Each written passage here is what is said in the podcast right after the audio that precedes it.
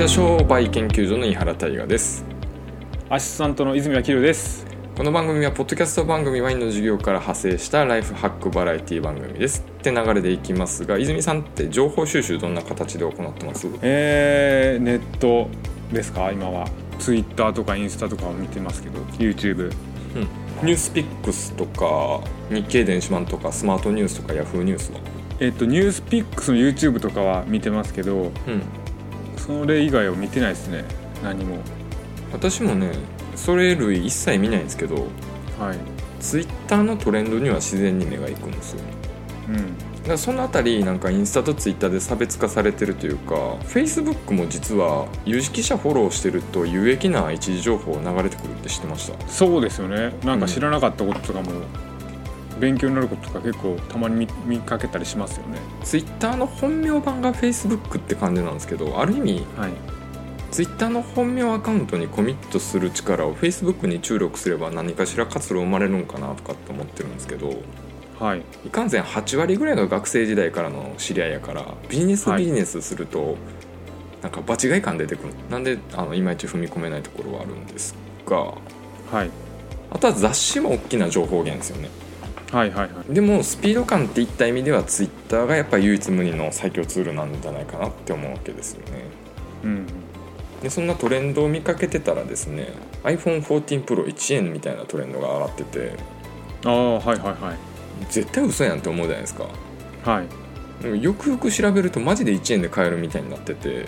はい。昔我々が学生時代の時も1円で売ってたの覚えてます？え iPhone ですか？iPhone じゃなくてまあ携帯ですよね。ああ本体はあの、うんうん。0円でこう通信費で元そうそうそう。はい。しかもネット回線とかのコンボ契約したらキャッシュバック10万とか平気でありましたよ。そうですよね。うん。で規制かかって一切見なくなったって気がしてたんですけどやっぱ抜け道ってあるんですかね。まあそれでも手続きとかやっぱ面倒じゃないですか。結構労力使うでしょ。面倒ですね。また全部一から変えるってことですもんね、そうそうそうなんで転売目的じゃない限りはする推薦なんですけどはい。でもそれドコモがやってたんですよ1円って。はいはいはい。ってことは自分が使ってる楽天モバイルでも似たようなのやってるんちゃうかなって調べたわけですね。はい。そしたらちょうどその日に iPhone 値下げみたいになっててはい。一気に心揺らぎましてはい。変えちゃったわけですよ。おお。14 Pro に、14 Pro に。うん、おお iPhone アップグレードプログラムとかもあってですね、はい。まあ、手数料無料ですしはい。今までこう何も考えずに Apple Store で購入してたのははい。発売日ゲットしたかったりとかはい。あとキャリアで腹くくれてなかったんですよ。はい。どのキャリアにしようかみたいな。でももはい。う楽天で腹くくってるし、もう楽天がね安くキャリア売ってくれるんだったらもう Apple Store で買うメリットってないんですよね。はいはいはいっていう感じでなんか13ミニ最強とか言ってたのにプロに変えたんですけどはい。なんでじゃあ変えようと思ってたかっつったらやっぱ望遠レンズの必要性ずっと感じててはいはいはいはい。音楽会とか体あの運動会とかデジタルズームするとめっちゃ画質荒いんですよ。で仮に YouTube やるとしてもやっぱカメラ買い足すぐらいやったら14 Pro で戦った方がモチベーション湧くしでしかもお恥ずかしい話最近キャッシュフローが悪くてですね。はいはい。13ミニを現行のポジションのまま打って新機種分割にすればその分現金は手元に残るわけでしょ、まあそうですね。はい。まあ、将来のね将来の自分にツケを回すって考えると聞こえ悪いんですけど未来の自分を信じてるって思えば、ね、仕事も頑張れるわけじゃないですか、まあ、そんなこんなでねアップグレードプログラムなんですけどどんなんか知ってます？いや全然知らないです。あの2年使ったら残席なしで新機種と交換できるっていうプランなんですよ。はい。はいはいはい要はリースみたいなもんかな。月3000円ほどほどで最新の iPhone が使えるみたいな、はい。えその月3000円っていうのはあれですか？機種の機種ローン機種のリース。機種ローンそうそうそうそう。なるほど。で楽天モバイルとか通信費ね20ギガぐらいやったら2000円もいかないんではい。合計でまあ5000円ぐらい。っ5000円ぐらい。て考えたらまあまあ安いでしょ？必要経費。安いですね。だから、うん。え単純にこうな六え三まあですね7万ぐらいで iPhone Pro が手に入るようなイメージですよね本体が。うじゃなくて。そのイメージで考えるとやや違うんですよ。あああの手元に残らないから2年後に。はいはいはい。2なんでやっぱり年間はでもそれで持てるっていそうことですね。そうそうそう、はい。でなんか傷とか割れたりしたらあのはい。罰金払わないかんみたいな。だから本当リースって考え方の方がいいかもしれないですね、はい。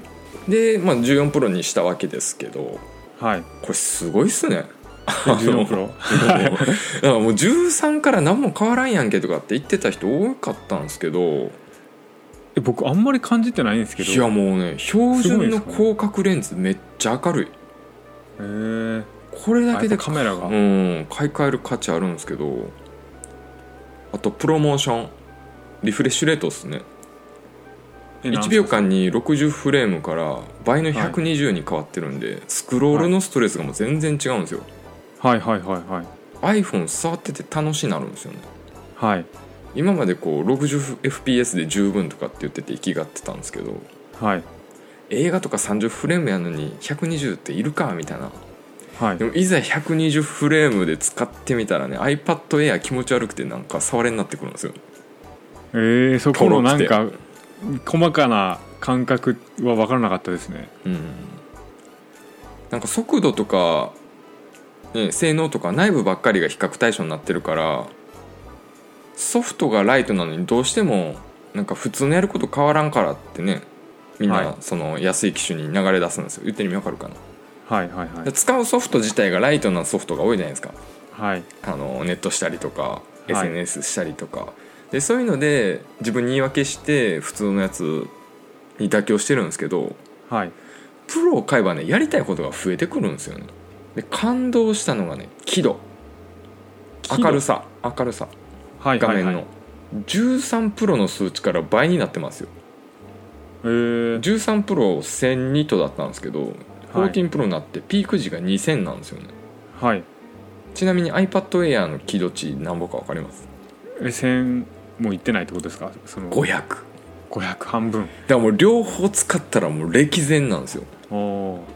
だから iPad も結局プロにしとけばよかったみたいなこと思っても時すでに遅しで。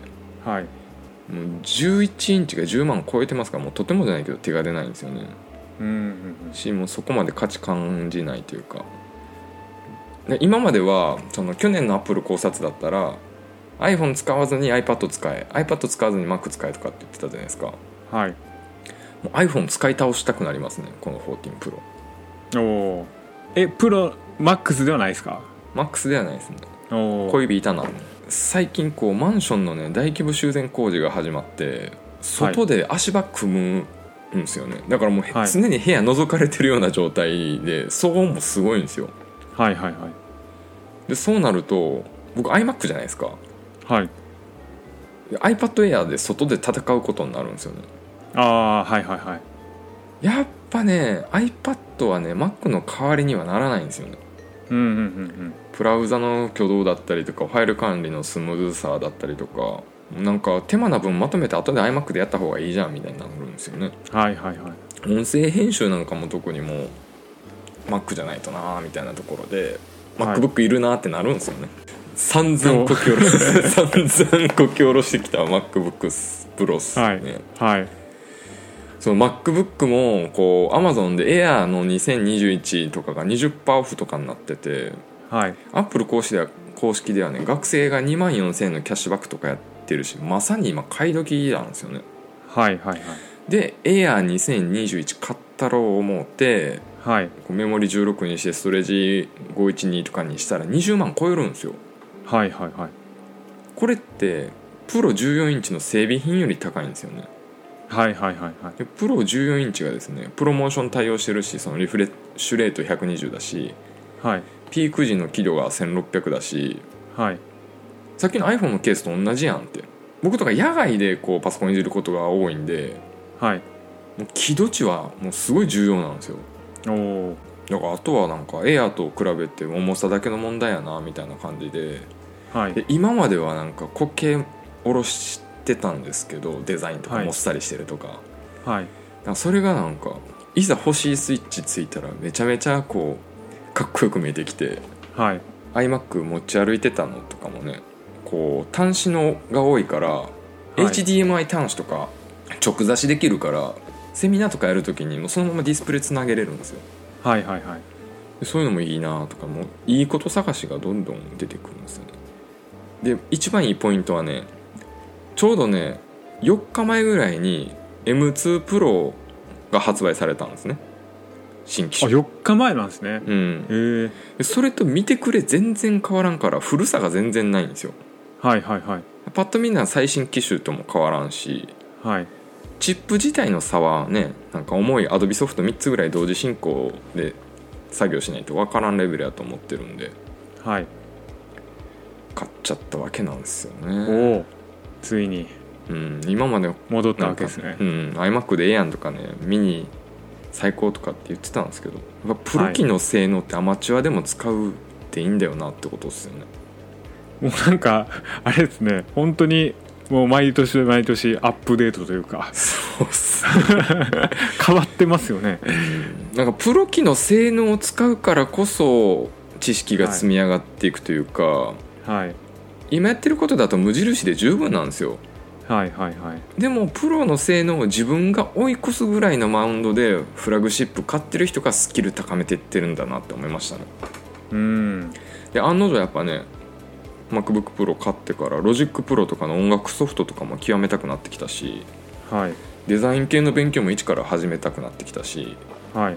やっぱりね Mac に触ってる時間が楽しいなるんですよ新しいもの買ったら、はい。はいはいすごいもうモチベーションになるというか仕事じゃないんですよね。あ君を触ってたいみたいな。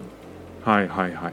でもこういろいろコロコロ変わる言うてるけどこれは一貫して言ってるんですけど筐体が変わった一発目のプロプロ機は無理してでも買うべきやなとは言はいはいはい。ってましたからね、だからそれがね一番長く気持ちよく使えるアップルの買い方やと思いますっていうことで今日のタイトルは「プロの魔力」っていうことでした。